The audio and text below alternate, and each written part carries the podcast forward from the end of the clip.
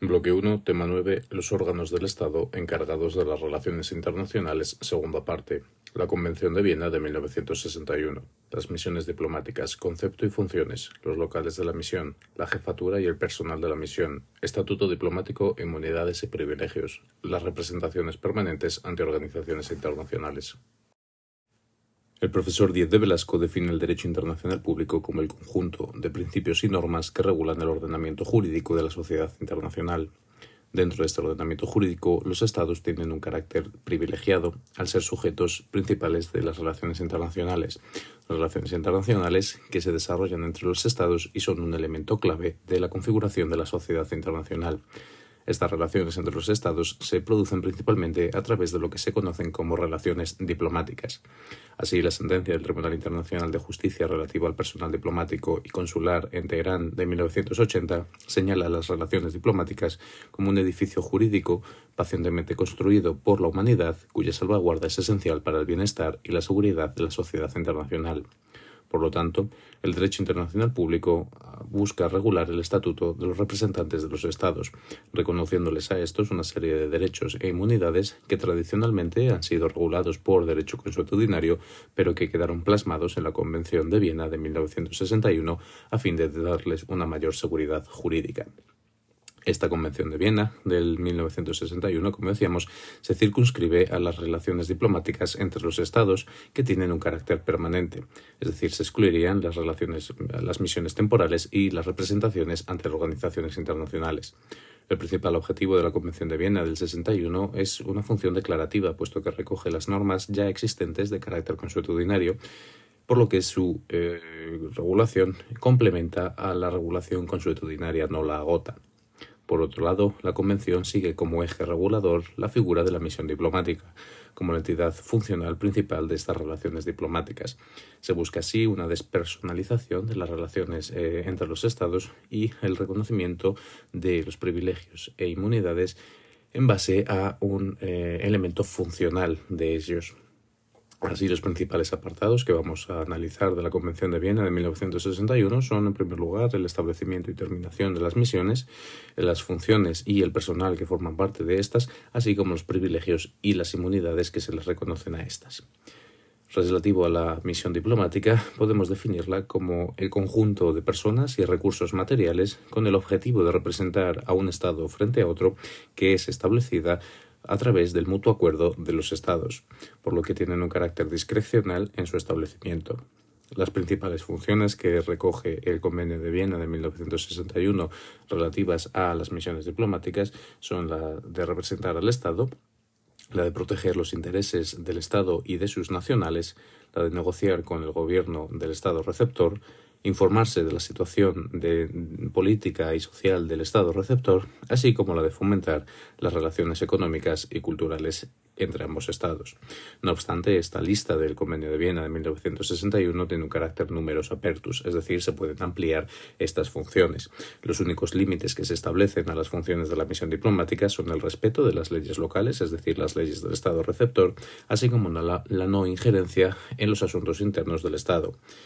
Eh, además, la Convención de Viena de 1961 no impide, en principio, el ejercicio de funciones consulares por parte de las misiones diplomáticas también. Relativo al establecimiento de la misión, está bien regulada en el artículo segundo de la Convención de Viena, señalándose que debe producirse a través del mutuo acuerdo entre el Estado emisor y el Estado receptor de la misma. Los elementos a determinar a través de este mutuo acuerdo de los Estados son, en primer lugar, el rango de la misión, que viene asociado al rango del jefe de misión, que veremos a continuación, el número de agentes que van a participar en la misión diplomática, la ubicación de la misión, así como la posibilidad de abrir oficinas adicionales en otras sedes, el posible uso de agentes eh, que sean nacionales del Estado receptor en la, en la, misión diplomática, así como la posibilidad de colocar una emisora de radio en la misión eh, para facilitar las comunicaciones de la misión con el Estado. Una misión, además, también eh, puede representar a varios estados a la vez, lo, estableciéndose el requisito de que el estado receptor no se oponga a esta función y a la inversa, una misión también puede estar acreditada ante varios estados. En este caso no se, requiere la no oposición por parte de los estados y también se reconoce la posibilidad de abrir misiones eh, que estén dirigidas por el encargado, un encargado de, negocios ad interim en los estados donde no esté eh, la sede permanente. Por otro lado, relativo a las causas de terminación del establecimiento de una misión diplomática,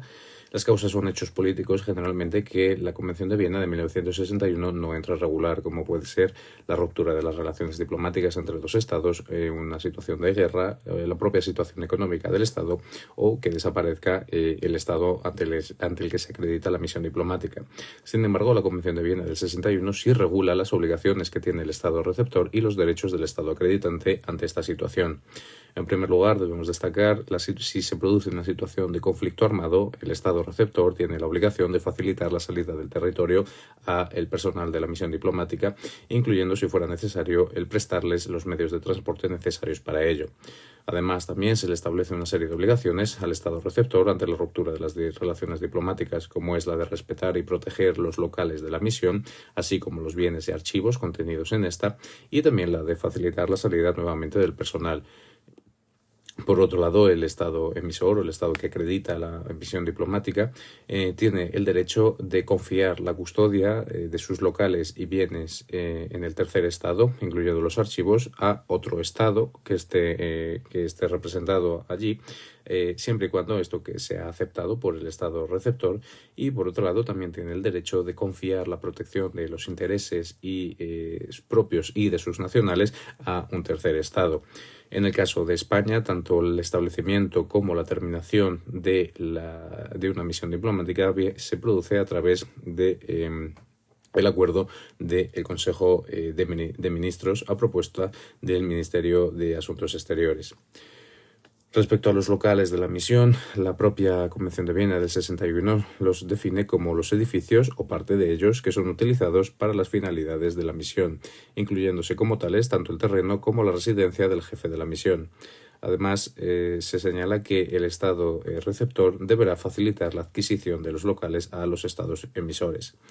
Los privilegios e inmunidades que se reconocen a, los propios locales de la misión vienen recogidos en los artículos 22 y 24 de la Convención, señalándose entre ellos la inviolabilidad eh, de la sede, sus archivos, sus documentos y sus comunicaciones, siendo así que los agentes del Estado receptor solo pueden acceder al local de la misión con el permiso del jefe de la misión de la misión, siendo también eh, obligación por parte del Estado receptor la de tomar las medidas necesarias para proteger los locales de la misión. Además, también se reconoce una inmunidad de ejecución, es decir, ni los locales, ni su mobiliario, bienes o medios de transporte podrán ser objeto de una requisa, el registro, embargo o de cualquier medio de ejecución. También se reconoce eh, una serie de exenciones impositivas sobre los locales de la misión y el derecho que tiene el Estado a colocar la bandera y el escudo eh, del Estado acreditante en los locales de la misión y en la residencia del jefe de la misión diplomática relativo a la jefatura y al personal de la misión diplomática, podemos definir el jefe de la misión como aquella persona encargada por el Estado acreditante de actuar como tal, puesto que así lo define el artículo cuarto de la Convención de Viena de 1961. Los jefes de misión deben obtener el placet por parte del Estado receptor antes de poder asumir sus funciones. El Estado receptor, por su parte, puede declarar a un, eh, a un jefe de misión eh, señalado por el Estado acreditante como persona non grata sin necesidad de motivar dicha decisión. Existen varios tipos de jefe de misión eh, cuya designación solo afectará en cuestiones de protocolo y precedencia. La acreditación eh, también se producirá en función de este rango. Así, en primer rango o en el rango más alto estarían las figuras del embajador y del nuncio, que son acreditados tanto ante el jefe de Estado, del Estado receptor, como ante los otros jefes de misión que tengan el mismo rango. Por el segundo lugar, eh, inferior a estos, estarían los enviados, los ministros y los internuncios, que también se acreditan ante el jefe de Estado. Y por último, en tercer lugar, estarían los denominados como encargados de negocios, que en este caso son eh, acreditados ante el ministro de las Relaciones eh, Exteriores del Estado. La acreditación se trata de un documento emitido por el Estado acreditante que varía en función también del tipo de jefe de misión. Así, eh, las cartas credenciales que son firmadas por el rey acreditan tanto a los embajadores como a los enviados, mientras que las cartas de gabinete son, eh, son firmadas por el ministro de Asuntos Exteriores y acreditan a los encargados de negocios. Eh, por otro lado, tenemos que señalar también la existencia de las conocidas como las copias de estilo de las cartas credenciales que se entregan al introductor de embajadores a fin de organizar la presentación de las cartas eh, credenciales oficiales. No obstante, la presentación de estas copias de estilo supone también el reconocimiento de la capacidad del jefe de misión de iniciar sus funciones, a excepción de aquellas relativas a la participación con la figura del jefe del Estado. Respecto a la terminación de la labor del jefe de la misión, esta puede ser bien por decisión del Estado acreditante o bien porque el Estado receptor la ha declarado como persona non grata. En estos casos de decisión del Estado acreditante, cuando se termina la misión y se envía un nuevo jefe de misión, se envían también las conocidas como cartas de llamada, en las que el Estado acreditante comunica el fin de las funciones del jefe de la misión al Estado receptor. Además del jefe de misión, existen mm, otro tipo de personal dentro de la misión diplomática, como es el personal diplomático, definido como los miembros de la misión que poseen tal calidad, la calidad de diplomáticos. Generalmente son aquellos que están incluidos en la lista, eh, de la lista diplomática que publica el Estado receptor. Estos, eh, los miembros eh, del personal diplomático, no están sujetos a placet, pero el Estado receptor puede declararlos como persona no grata, teniendo en dicho caso que abandonar el territorio del Estado. Algunos cargos de carácter diplomático, como es el agregado aéreo, el agregado naval o el agregado militar, pueden estar sometidos a una aprobación eh, previa. Generalmente los eh, miembros del personal diplomático son nacionales del Estado acreditante, pero en determinadas circunstancias pueden tener la nacionalidad del Estado receptor si éste eh, aprueba dicha circunstancia. En, segundo lugar, tendríamos el conocido como personal técnico y administrativo, como son la figura del canciller, el archivero o el traductor, que tampoco requieren placet, pero que también pueden ser eh, declarados como persona no aceptable por parte del Estado receptor. En este caso, la nacionalidad de ellos puede ser es indiferente. Por último estarían los conocidos como empleados eh, personal de servicio o empleados de servicio doméstico, como pueden ser el chofer o el jardinero, en los que siguen las mismas características que el personal administrativo. No tienen requisito de placet, pueden ser declarados como no aceptables y la nacionalidad de estos es indiferente. Respecto a las inmunidades que se reconocen al personal de la misión diplomática, existen distintas teorías a su respecto a su reconocimiento, como es la teoría de la inmunidad derivada, que extiende la inmunidad del Estado a estos individuos, la teoría de la inmunidad territorial, eh, haciendo la figura o eh, la idea de que el local de la misión eh, no ah, se trataría como si fuera el territorio del Estado acreditante y finalmente la teoría seguida por parte de la Convención de Viena del 61, que es una teoría basada en la funcionalidad, ya que el reconocimiento de estas inmunidades y estos privilegios busca facilitar el desarrollo de las funciones del personal diplomático. Eh, respecto a los diplomáticos, tanto el jefe de misión como el personal diplomático, sus inmunidades y privilegios vienen desarrollados en el artículo 29 a 36 de la Convención de Viena de 1961, señalándose entre ellos la inviolabilidad personal, la inviolabilidad de su, de su residencia y de su documentación, la inmunidad de, jurisdicción, siendo la penal de carácter absoluto y la civil de carácter limitada aquellos actos que hayan sido ejercidos en función de sus eh, ejercicio de sus funciones, y también la inmunidad eh, de ejecución. Además, también se les reconoce una serie de exenciones eh, fiscales y de seguridad social. Los, mismas, los mismos privilegios y inmunidades se les reconocen a sus familiares siempre que formen parte de su casa y no sean nacionales del Estado receptor respecto al resto del personal de la misión, el, administrativo y técnico tienen eh, similares eh, eh, inmunidades y privilegios al personal diplomático, pero en este caso circunscrito a sus funciones y respecto a la inmunidad se limita al ámbito civil de los actos que son ejercidos en el desarrollo de sus funciones. El personal de servicio también tiene inmunidad en los actos eh, realizados en el ejercicio de sus funciones, al igual que en los casos del servicio privado o eh, sirvientes, como denomina la eh, Convención de Viena del 61, se les reconocen una serie de exenciones fiscales y de seguridad social. algunas de estos privilegios e inmunidades del resto del personal de la misión están limitados para aquellos que no sean nacionales del Estado receptor y también se, se les extienden a sus familias. Por último, tenemos el caso de las representaciones ante las organizaciones internacionales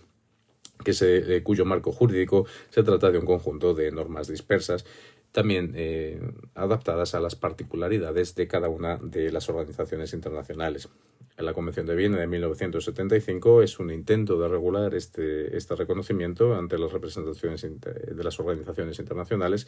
pero eh, no se encuentra actualmente en vigor, por lo que para el análisis de los privilegios e inmunidades de estas debemos eh, atendernos también a los denominados acuerdos de sede, que se celebran entre la organización internacional y el Estado donde ésta tiene su sede, creándose así una relación triangular entre la organización internacional, el Estado de sede y el Estado acreditante.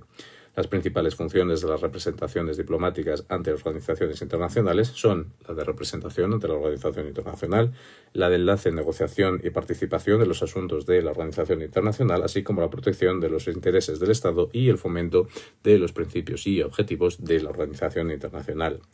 La acreditación será eh, de eh, representantes diplomáticos será posible siempre que así lo permitan las reglas de la organización internacional a través de cartas credenciales que en este caso se presentan ante los máximos representantes de la organización internacional la Convención de Viena de 1975 no faculta a los estados sede a oponerse a un representante, pero sí lo pueden señalar como persona non grata. No obstante, como esta norma no ha entrado en vigor, eh, habría que atenerse a las circunstancias particulares de cada caso. Por último, los privilegios e inmunidades que se reconocen a los, al personal de las representaciones ante las organizaciones internacionales son similares a los de los miembros de las misiones diplomáticas, con eh, atención igual a la de los locales eh, de las misiones reconociéndoseles una inmunidad eh, y una inviolabilidad absoluta. Vemos así como la importancia que tienen las relaciones diplomáticas a nivel internacional ha creado un armazón jurídico para proteger el desarrollo de las funciones de estas, eh, dándole un carácter eh, funcional a fin de facilitar el buen desarrollo de las relaciones entre los Estados.